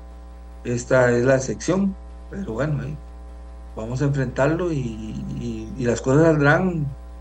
Espero que de la mejor manera para el Cartaginés, porque aquí lo único que hicimos nosotros fue defender nuestros intereses.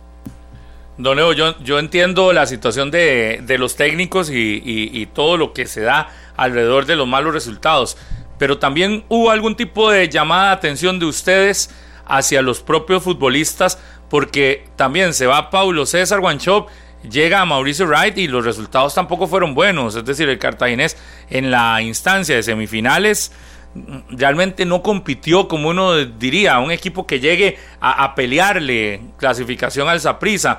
Eh, y, y, los resultados fueron muy malos también al frente de Mauricio Wright.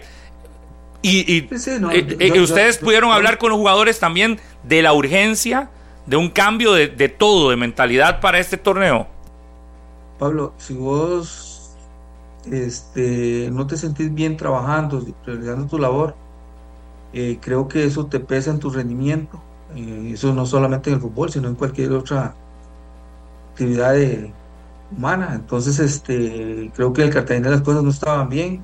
Tratamos de hacer cosas para revertirlo, por eso traímos a Mauricio, porque era una persona conocida, que conocía el camerino y tal vez podía darnos resultados, pero las cosas ya venían, eh, no venían bien, el equipo no, no venía de la mejor manera preparado, etcétera, etcétera, y, y bueno, los resultados terminaron siendo los mismos. Pero como le digo, al final no era una, una, una decisión meramente deportiva lo que nos llevó a tomar la decisión. Y bueno, eh, obviamente nosotros hablamos con jugadores, con el cuerpo técnico, eh, a esa chaca que, que, nosotros somos amigos de los jugadores, ah, somos amigos de todos, es decir, todos los que trabajan a la par de nosotros nos conocen. Es decir, yo soy amigo, tan amigo soy de, de Marcelo Hernández como puedo haber sido de Pablo Guancho, de Reiner Segura, de Mauricio Wright, todos han pasado por el club y en algún momento se han ido y todo. Yo soy amigo de todos, yo pero tengo también que guardar la distancia como presidente y mis hijos también como gerentes del club, guardamos la distancia, todo tiene un límite y lo que se dice no es cierto, es decir, ayer lo vi por ahí que es que nosotros somos amigos y que de alguna forma dan a entender que alcahueteamos los jugadores, pues no, no es así, pero ahí está bien, ahí cuando usted no conoce las versiones o no conoce las cosas como, como en realidad se dan, puede decir cualquier cosa y, y, generar esta, una opinión pública, eso es lo malo, que generan algo que, también lo están diciendo sin tener certeza de las cosas, pero lo, lo expresan y entonces este, la gente piensa que es así, pero las cosas no son así en el cartaginés para nada. Los que me conocen saben que, que en Cartago no son las cosas así simplemente porque nosotros no somos así. Yo no he visto el trabajo de ustedes y, y lo ha notado que también al punto de que usted no, no, no ha tenido reparo en que cuando algo no le gusta, lo dice. Es decir, eh, ahí uno entiende que su posición y la cree, porque si hay algo de lo que hemos podido conocer de Leonardo Vargas como presidente de un club, cuando estaba también en el proceso del comité ejecutivo y demás, ha sido que si a usted algo no le gusta, lo ha dicho y ha sido abierto en decirlo, y, y independientemente de quién sea el que está eh, a, la par o al frente, ¿verdad? Y yo creo que en eso sí tiene toda la razón. Y, creo que eso también le da un, argumento porque lo conocemos así, como una persona que va directo. Sí, sí, eso no va a cambiar y bueno, hoy no puedo expresar, digamos, las cosas porque creo que no debe ser y espero no tener que hacerlo. Sinceramente espero, a pesar de este proceso, arreglar bien a bien con, con Pablo y que las cosas continúen para, para el club, como para nosotros y para él, eh, de la mejor manera. lo, que sí queda, don Leo, es que en momentos sí, si no hay una buena armonía en un club, eh, eso también repercute. Eh, ustedes trataron siempre de dar como... De, de, mantener todo ahí, ¿verdad? De mantener todo que no se saliera, cuidando todas las partes, ¿verdad? Pero también esto nos deja claro que sí hubo momentos donde, donde sí, la relación a lo interno, y yo creo que cuando vamos escuchando declaraciones, poquito a poquito, cuando se va escuchando cosas, se da cuenta que, que ahí había una... había algo que no iba a terminar bien. Ya ahora sí lo entiende uno, desde afuera viendo la situación y ya escuchando poco a poco, pero sí se da, sí, sí queda claro que algo no iba a terminar bien, que la relación estaba mal. Sí, sí, creo que por eso tomamos la decisión que se tomó y bueno, ahora queda enfrentar lo, que sigue y tranquilidad, creo que nosotros estamos tranquilos con la, con la decisión que tomamos y, creo que era lo mejor para el club en ese momento y, y bueno, este como dicen, para verdad es el tiempo y esperar que... ¿Ya recibieron el, permiso de trabajo de Mario García para esta noche, don Leo? Creo que sí, que, yo creo que es un tema que hoy, hoy se tiene que resolver porque de parte del club de no tenemos ninguna razón por la que no se dé y se presentó todo completo la semana pasada, que faltaba, entonces nada más estamos esperando que Migración ya nos dé el aval, esperamos contar con él antes de mediodía. ¿Y, ¿Y, qué conoce de José Gabriel Vargas, que salió golpeado el domingo? Sí, él no va a participar hoy, sí, en una lesión, estamos haciendo los estudios correspondientes para ver la gravedad o lo que va a llevar en, su recuperación, pero para hoy no contamos con él.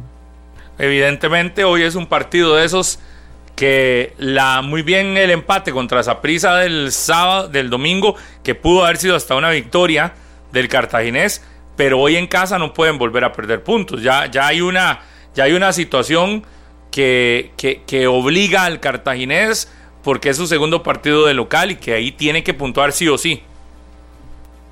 Sí, yo pienso igual que ustedes, el Cartago no puede fallar hoy, eh, debemos de ganar, pero igual tenemos que contar con el esfuerzo que va a venir a hacer Grecia, ellos tienen también sus intereses, sus objetivos y hay que luchar también contra eso y actuar con mucha responsabilidad para que Cartago saque el, resultado que ocupa hoy. Necesariamente tenemos que ganar, no podemos volver a perder puntos en Cartago, pero bueno, esto, como dicen ustedes, esto es fútbol y, y hay que jugar el partido. No podemos decir, pues, eh, bueno, hoy contamos ya con siete puntos, no, para nada, Dios mío. Con esa mentalidad no los obtendríamos. Pero el partido es complicado. Hoy en la noche es una situación que, He visto a Grecia jugar y Grecia perdió el primer partido y pudiendo o jugando el primer, un primer tiempo muy bueno contra Guanacaste.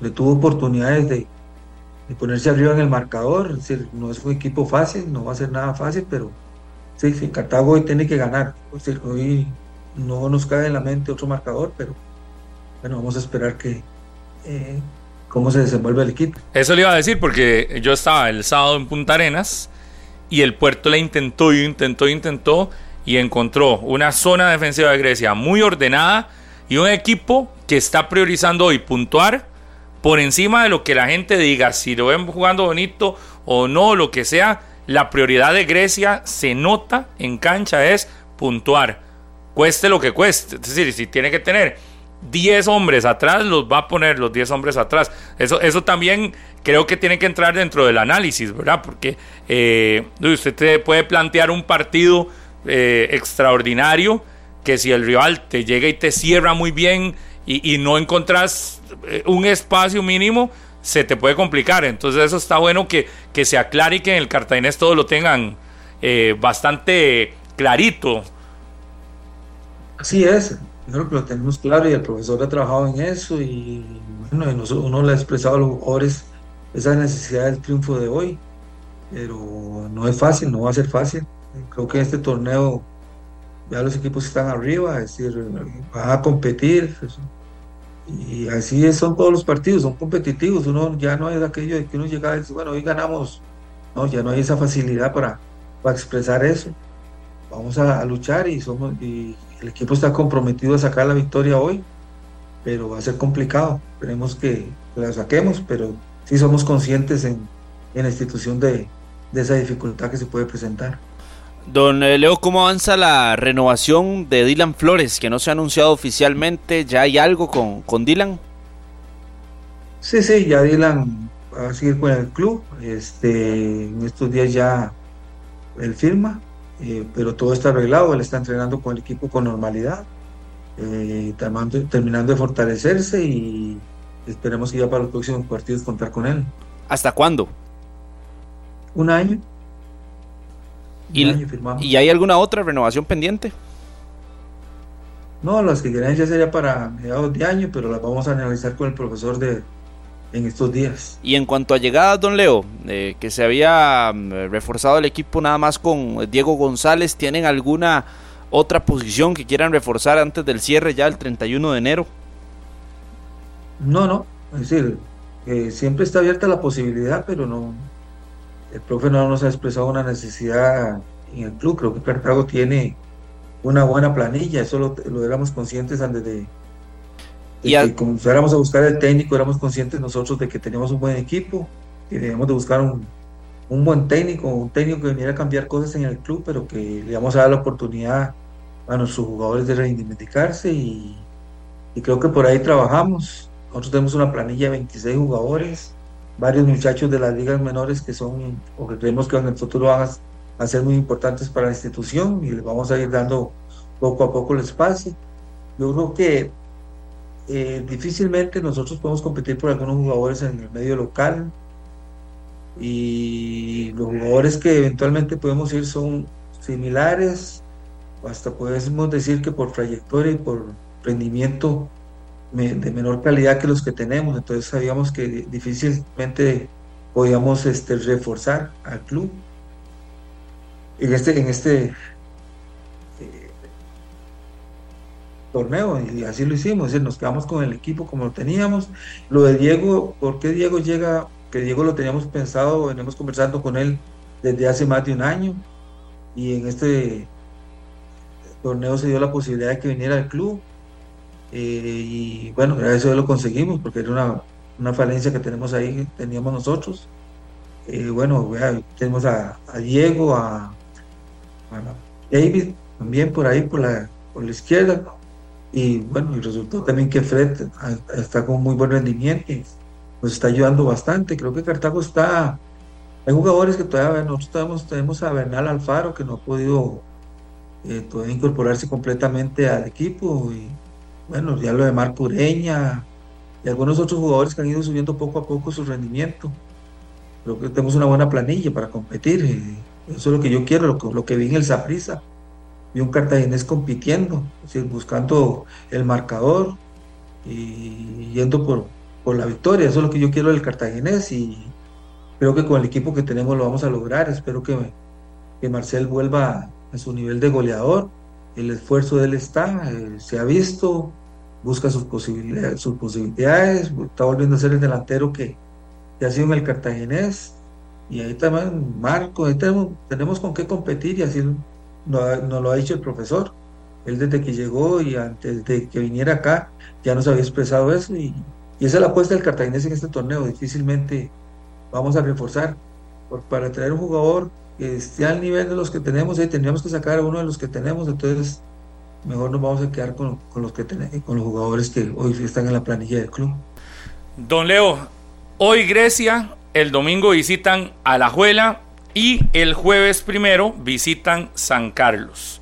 Esta última visita podría ser sin seleccionados, aunque no sabemos nada porque no han explicado nada en la federación, no han explicado nada en la UNAFUT sobre qué va a pasar con esa fecha del jornada 6 antes del amistoso de Costa Rica contra El Salvador. Yo pongo un ejemplo. Cartaginés jugándose contra San Carlos, algo importante porque San Carlos de momento es el equipo líder del torneo y podría llegar todavía como líder a esa fecha. Y que a ustedes le llamen dos, tres jugadores y que usted mismo sabe que luego para el repechaje no se van a convocar. ¿Hay un acuerdo o no con los clubes? ¿Se pidió, usted es parte del comité ejecutivo, pidieron alguna, hicieron alguna solicitud, la federación, los clubes, para esa última, para esa jornada antes del 2 de febrero? Es decir, eh, tiene vía abierta el técnico de la selección para, para, no sé, convocar al que guste y la cantidad de que guste de cada equipo.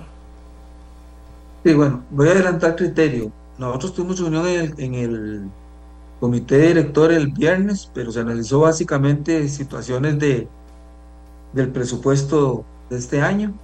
Era la reunión, era una reunión extraordinaria con el fin de analizar eso. Eso es lo que estuvimos viendo mayoritariamente, pero hablamos de algunas otras cuestiones, principalmente sobre este partido. Eh, creo que la jornada del próximo eh, semana no se va a dar, la sexta jornada se va a suspender para que el entrenador haga un microciclo y a partir del lunes y pueda llamar a cualquier jugador de cualquier equipo de Costa Rica, la cantidad de, se llama seis de Heredia, seis de Sporting, no, no haya ningún problema, creo que por ahí vamos a, a, decidir, tomar esa decisión mañana, que ya es la reunión ordinaria de, la, federación. Por ahí están las cosas, está, eh, bueno, hay que adecuar eh, calendarios, etcétera, pero hay que esperar a mañana que, a que se, se den ya las cosas y se aprueben. Pero creo que esa sexta jornada no se va a jugar. Don Leo, y adicional a esto, ¿qué va a pasar entonces con la fecha del 13? Que yo no sé si ustedes también vieron y están enterados. Hay partidos hasta a la misma hora que juega el repechaje Costa Rica. Sí, sí, eh, a ver. Eh, creo que ahí falta un poco de coordinación. Eh, nosotros, ahí yo vi un comentario que decían que es que no hay en la UNAFUT, creo que se falló pero los presidentes no tenemos nada que ver con el calendario.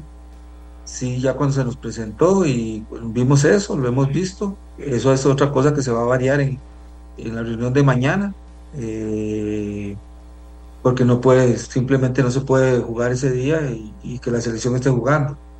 eventualmente se analizaría con los equipos que, que, mayoritariamente vayan a, a, tener jugadores en la selección, si se juega o no se juega, pero creo que también eso se va a suspender. Mañana se va a readecuar el, el calendario, y yo creo que ya se negoció entre la federación, bueno, los miembros que, eh, que trabajan en la federación, el secretario, etcétera, y la UNAFUT, ya eso se, se está arreglando ahí y creo que mañana se va a aprobar, pero sí, es un error y porque ya se sabía desde noviembre que jugábamos esa fecha contra Honduras y se debió haber previsto no que nos chocara, pero también es que el calendario es complicado, es decir, eh, son pocas fechas y son muchos partidos, es la forma de jugar nuestro campeonato, es la forma de que económicamente funcione, porque mucha gente dice que, menos partidos, que, que muchos partidos, que hay que hacer eso y que hacer lo otro, pero cuando usted se pone a analizarlo estando dentro de, y a tomar la decisión, se da cuenta de muchos intereses que llegan ahí, que convergen ahí, y hay que tratar de, eh, de, sacar la mejor, lo mejor para todos y se toman esas decisiones. Claro. Se ven equivocadas, muchas veces desde afuera se ven equivocadas, pero cuando usted está tomándolas, ya ve que es la mejor decisión. Don Leo, pero la semana pasada, doña Vicky Rosa acá, el martes anterior, era muy, muy honesta y, uno veía la preocupación real. Ella nos decía es que a estas alturas nadie de la federación, y no hablo del comité ejecutivo, porque yo creo que no esos trabajos no es de ustedes, es de la gente que trabaja ahí a lo interno. Nadie del comité ejecutivo o nadie de la federación más bien nos ha venido a decir que ocupan jornadas y decía ella, nosotros ya nos hemos adelantado para ver qué podemos hacer en el eventual caso que nos lleguen a solicitar. Pero, pero decía, pero hasta el momento no. Y, el día siguiente, don Rafael Vargas, de los poquitos en la federación que hablan, porque ustedes llegaron con una, con una, ¿cómo se dice? Con, una idea de ser más abiertos y demás, digamos, yo siendo sincero, he visto lo mismo, la misma poca apertura. Eh, don Rafael Vargas nos dice, no, es que sí hubo reunión. Después nos enteramos que fue minutos después de que doña Vicky había hablado y en buena hora que se hacen las reuniones y demás, aunque sea por, por, por, presión de lo que haya alrededor. Pero sí, sí queda como ese sinsabor de quién planifica en la federación, de quién se sienta a decir, no solo es ver si hay que fogueos o no, es ver el campeonato nacional, es ver si hay que irle a hablar a, a, la UNAFUT. Es decir, insisto, no es trabajo de ustedes. Para eso hay gente administrativa en la federación y pareciera que se pasó por alto en esta, en esta ocasión.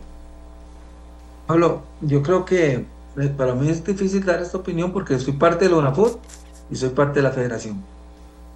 Pero creo que también desde la UNAFUT se cometió el error de, no calendarizar el partido de la selección. Es era obvio que desde noviembre este, se sabía de esa fecha y no había por qué programar un partido y menos, como dice usted, a la misma hora que el partido de la selección. Creo que ahí se falló en la UNAFUT. En la UNAFUT, esta situación del calendario cambió un poco, por no decir bastante.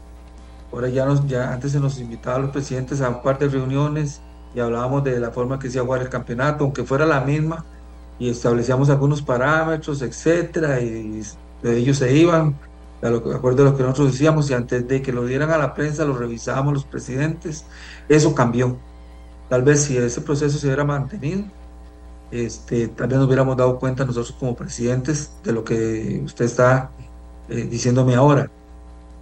Para bien o para mal cambió. Este, entonces uno como presidente ya difícilmente entra ese, detalle tiene en la mente cuando lees el calendario no te fijas tanto en la fecha sino contra quién vas, contra quién. Analizas otras cosas y no, no, no tenías en la mente eso, pero igual inmediatamente debimos de haber reaccionado a eso. Creo que reaccionamos eh, tarde, pero bueno, la solicitud de, del cuerpo técnico es tener este microciclo y creo que mañana se va a aprobar y, y, se va a cambiar. Y en el futuro tener más cuidado en ese tipo de cosas, y, porque ya las fechas se conocen con anticipación como para que no eh, se resuelvan de la mejor manera. ¿E-, ¿Es cierto que el técnico de Costa Rica de la selección no está en el país? Que está con situaciones personales. Sí, sí, es cierto, creo que llega el próximo viernes. Se ha tenido que enfrentar durante varios días, ¿verdad? Situaciones, creo que en su país natal es, ¿verdad? No estoy seguro este, dónde es, pero creo que no está todavía en el país. Don, don Leo, eh, hay, hay momentos también donde uno queda como con la interrogante, la duda eh, de, cómo se maneja el entorno de la, del comité ejecutivo. Y a mí me llamaron poderosamente la atención unas declaraciones que dio usted hace unos días. Me llamó poderosamente la atención, donde decía que, que tenía que valorar, y aquí lo decíamos el día siguiente, que ojalá y usted valorara, pero no para irse, sino para mantenerse, porque siempre tiene que haber contrapesos. ¿Realmente está valorando continuar o no en el comité ejecutivo? Bueno, lo dije y lo sostengo, es decir, es una situación que yo no puedo llegar ahora a decir que, no lo he tenido en la mente, pero igual, como usted me lo expresa, después de que yo di esa declaración, y créame que en la federación tenemos un, un buen buenas relaciones, nos manejamos bien, discutimos cosas, pero al final mm, son cosas que, que, no tenemos la misma opinión, pero nos, tenemos una buena relación en, el comité y, creo que el comité, todo lo que es la parte administrativa, etcétera, eh, está bien, se, están haciendo cosas muy positivas, pero hay cosas que por las que yo llegué a la federación o las que creí que llegué a la federación y que no se están dando con, la prontitud que yo espero o que esperaba. Eh, me piden tiempo eh, y voy a darlo, decir, voy a quedarme un poco más. El día después de que yo hice esas declaraciones, me llamó varias gente y lo mismo que usted me expresó, que más bien que valorara más bien quedarme, que, que siempre es bueno más bien estar adentro y vigilar y estar ahí para ayudar, etcétera, etcétera. Y estoy en eso, pero yo lo que he dicho, digamos, es que yo no voy a perder tiempo si no es este, positiva mi participación ahí.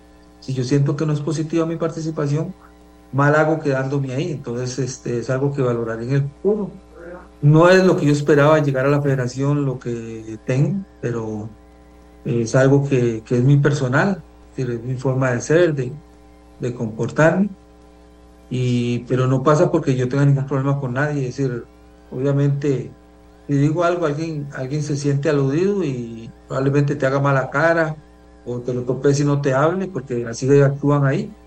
Pero punto, es decir, eso hay que pechugarlo porque vos no puedes guardarte lo que vos pensás o en una decisión que hay que tomar que fijes tu posición. Eso son cositas que, que, me molestan un poco, pero ya son parte de. Pero yo por porque eso se dé, o se den, se den las cosas así, no voy a a dejar de, expresar mi opinión. Don Leo, pero ¿por qué tan rápido, si cabe la palabra, se, perdió ese encanto o, ese, bueno, compromiso usted lo tiene, pero en tan corto tiempo ya que usted está analizando esa, esa opción? A ver, es una forma de, expresar las cosas. Eh, yo todavía voy con, con ganas a, a, trabajar allá o tratar de ayudar, eh, pero lo reitero, la federación tiene un manejo que no es lo que yo creía que, se, que, era. entonces, tal vez yo no me sienta cómodo con, lo que me ve y voy a, voy a, intentar cambiarlo de acuerdo a la forma en que yo veo las cosas o a que cambie o a, o a entender y estar tranquilo y decir, bueno, es así, entonces el apoyo que puedo dar es desde, desde, esa perspectiva, lo que, cómo se ve, cómo, cómo funciona, y ver si puedo hacerlo, si puedo hacerlo, y creo que las cosas van cambiando, aún en ese esquema que está la federación, las cosas van cambiando en pro del deporte nacional, pero si las cosas no se dan, o no puedo hacer nada dentro de la federación que de verdad valga la pena, que yo salga contento, que yo, mira, se tomó una decisión y yo fui partícipe positivamente o por lo menos di mi opinión y se tomó en cuenta y se valoraron cosas y, y las cosas, ok, no es como yo esperaba, pero son positivas porque la decisión fue discutida. Son un montón de cosas que pasan, que deben de pasar en pro del fútbol nacional, porque nosotros llegamos ahí para tratar de, de que las cosas cambien, porque si llegamos y si un cambio, un cambio en el comité es para bien o para mejorar. Si las cosas continúan similares o iguales, o, eh, bueno, el peor de los casos, o va más bien desmejorando, ya algo está fallando y, y si usted no hace nada por, porque las cosas cambien o no quiere tener la fuerza, pues alguien la tendrá que tener y si tenés que hacerte a un lado, pues habrá que hacerlo. O no, yo no voy a quedarme ahí simplemente para, para decir que soy vicepresidente de la federación. Si yo aporto, estoy tranquilo y, y seguiré trabajando. Si no aporto y las cosas no cambian, porque, no sé, por diferentes motivos, tendré que, que valorar la, eh, seguir o no seguir. ¿Se va a retomar la, la, comisión técnica, don Leo? Sí, eso es una de las cosas que nos hemos eh, tardado en hacer, pero creo que ya mañana también tomaremos decisión sobre eso. Hay cosas adelantadas al respecto. Y decir, como dice, son cosas que ya van precisando hacerlas. espero que mañana se tome esa decisión y, que sean anunciados los miembros con los que se han estado conversando. Y está cerca Oscar Ramírez, ¿es real? ¿Es una posibilidad? ¿Quién lo está conversando? ¿Cómo lo están tratando de, llevar? Si es una posibilidad. Bueno, eso salió ahí a la prensa, pero a mí no me gustaría, porque son varias personas las que están ahí, y, no voy a esconder, que acá que lo digo, Oscar Ramírez es una posibilidad de que llegue, ojalá sea así, pero bueno, mañana lo, lo veremos y esperamos que mañana a la una, dos de la tarde se esté anunciando eso ya. ¿Cómo funciona esta figura? Sí, es una necesidad. Eh, hay que, por ejemplo, ah. son, son figuras, eh, los asesores son, eh, ¿cómo, se les genera un pago, por ejemplo? ¿Trabajan semanalmente, mensualmente? ¿Cómo es que se elabora la figura y, la comisión como tal? Bueno, ese tipo de detalles todavía estamos pues, estudiándolos, creo que no pasa por ahí, por pagos, por no, es otro tipo de trabajo es de asesoramiento y bueno, vamos a ver, depende de los miembros que se lleven y las condiciones que nos impongan o pretendan, este, las valoraremos, pero creo que más que todo va a pasar porque le den seguimiento a lo que pasa en el fútbol nacional, principalmente con la, con la selección mayor. Y no, no son cosas que todavía tenemos que analizar, tenemos que ver cuáles son las personas que eventualmente acepten tomar ese, ese trabajo y entonces ahí valoraremos todo ese tipo de cosas, pero vamos también a, a marcar para qué son llamados, qué es lo que pretendemos que hagan y bueno, hay muchas cosas todavía que negociar, pero primero hay que ver que la gente esté en disposición de, aceptar la, eh, el puesto. Don Leo, muchas gracias por estos minutos y de verdad ojalá que que todo este análisis le sirva para, para, para pensarlo y, ojalá mantenerse dentro de este comité ejecutivo, que al final yo creo que lo que todo el mundo aplaudió fue que haya representación de la mayoría de equipos y que ojalá todos los votos cuenten y que ojalá todas las opiniones cuenten y que ojalá en el comité no se haga solo lo que piense una persona, sino muchas, que al final eso era la idea del cambio, ¿verdad? Que fue lo que más se vendió que dejáramos de pasar de, quizás un sistema muy presidencialista a un sistema mucho más amplio. Lo que pasa es que en este nuevo comité ni siquiera ha sido presidencialista porque uno no al presidente de la federación no lo ha escuchado ni siquiera hablando prácticamente. Eh, realmente ha, modificado, ojalá que, encuentre un rumbo y que, y que se mantenga toda la gente que creo que hacía ilusión que llegara ahí. Así que esas... Pablo, una última cosa tal vez en defensa del, presidente, que no lo necesita, porque, pero me gustaría expresarlo. Creo que Osael tiene esa forma de, trabajar. Y él no, no, está, no le gusta este tema de, hablar mucho a la prensa. Él se ha comportado así, pero créame que es un presidente que se ha esforzado bastante. Hay cosas que, muy positivas del trabajo que él ha hecho y que está haciendo. Y obviamente él cuando ha hablado conmigo me ha dicho a mí, Leo, hagamos tiempo, mira, hagamos tiempo para esto, veamos, valoremos esto. Y hemos estado conversando, pero créame que él es un, un, presidente que, que, se ha esforzado por hacer su trabajo, se está esforzando por, por sacar la federación adelante y, creo que van a venir cosas positivas. Yo le digo, yo lo que quiero es que hay cosas que hay que, que aligerar. Hay que aligerar porque no podemos, no podemos por ejemplo, no hacer el, el, mejor trabajo para que la selección haga el mejor papel contra Honduras y simple y sencillamente perdamos la posibilidad de no solo la parte económica, lo que nos generaría, sino la clase de, de, encuentros que tendríamos la selección para prepararse para el Mundial. Si vamos a la Copa América, jugaríamos contra Brasil, Paraguay, el otro equipo creo que era, me olvidó. Colombia son fogueos muy importantes y los es solamente con un fogueo, la participación en la Copa América. Y, conseguirlos, si no se están yendo ahí, ya, entonces hay que, hay, que tratar de ir, hay que luchar, ir, y entonces hay que tienes que prepararte lo mejor. Y ahí es donde yo creo que hay que elegir las cosas y, bueno, ahí tengo mi opinión y mañana seguiremos trabajando y, y expresando, pero el, el presidente, crea, créame que él se ha esforzado y está haciendo un muy buen trabajo. Los resultados también a nivel administrativo y de todo lo que representa la federación se van a ver eh, en el futuro. En buena hora y ojalá que sí, así lo, así lo veamos. Y lo primero y lo más importante es esa clasificación a la Copa América y el inicio de la eliminatoria mundialista que tendremos a mitad de año. Don Leo, muchas gracias. Muy amable, muchos éxitos esta noche. buenas tardes. Gracias al, presidente al presidente del Cartaginés, vicepresidente de la Federación Costarricense de Fútbol, Leonardo Vargas. Hacemos una breve pausa, ya venimos.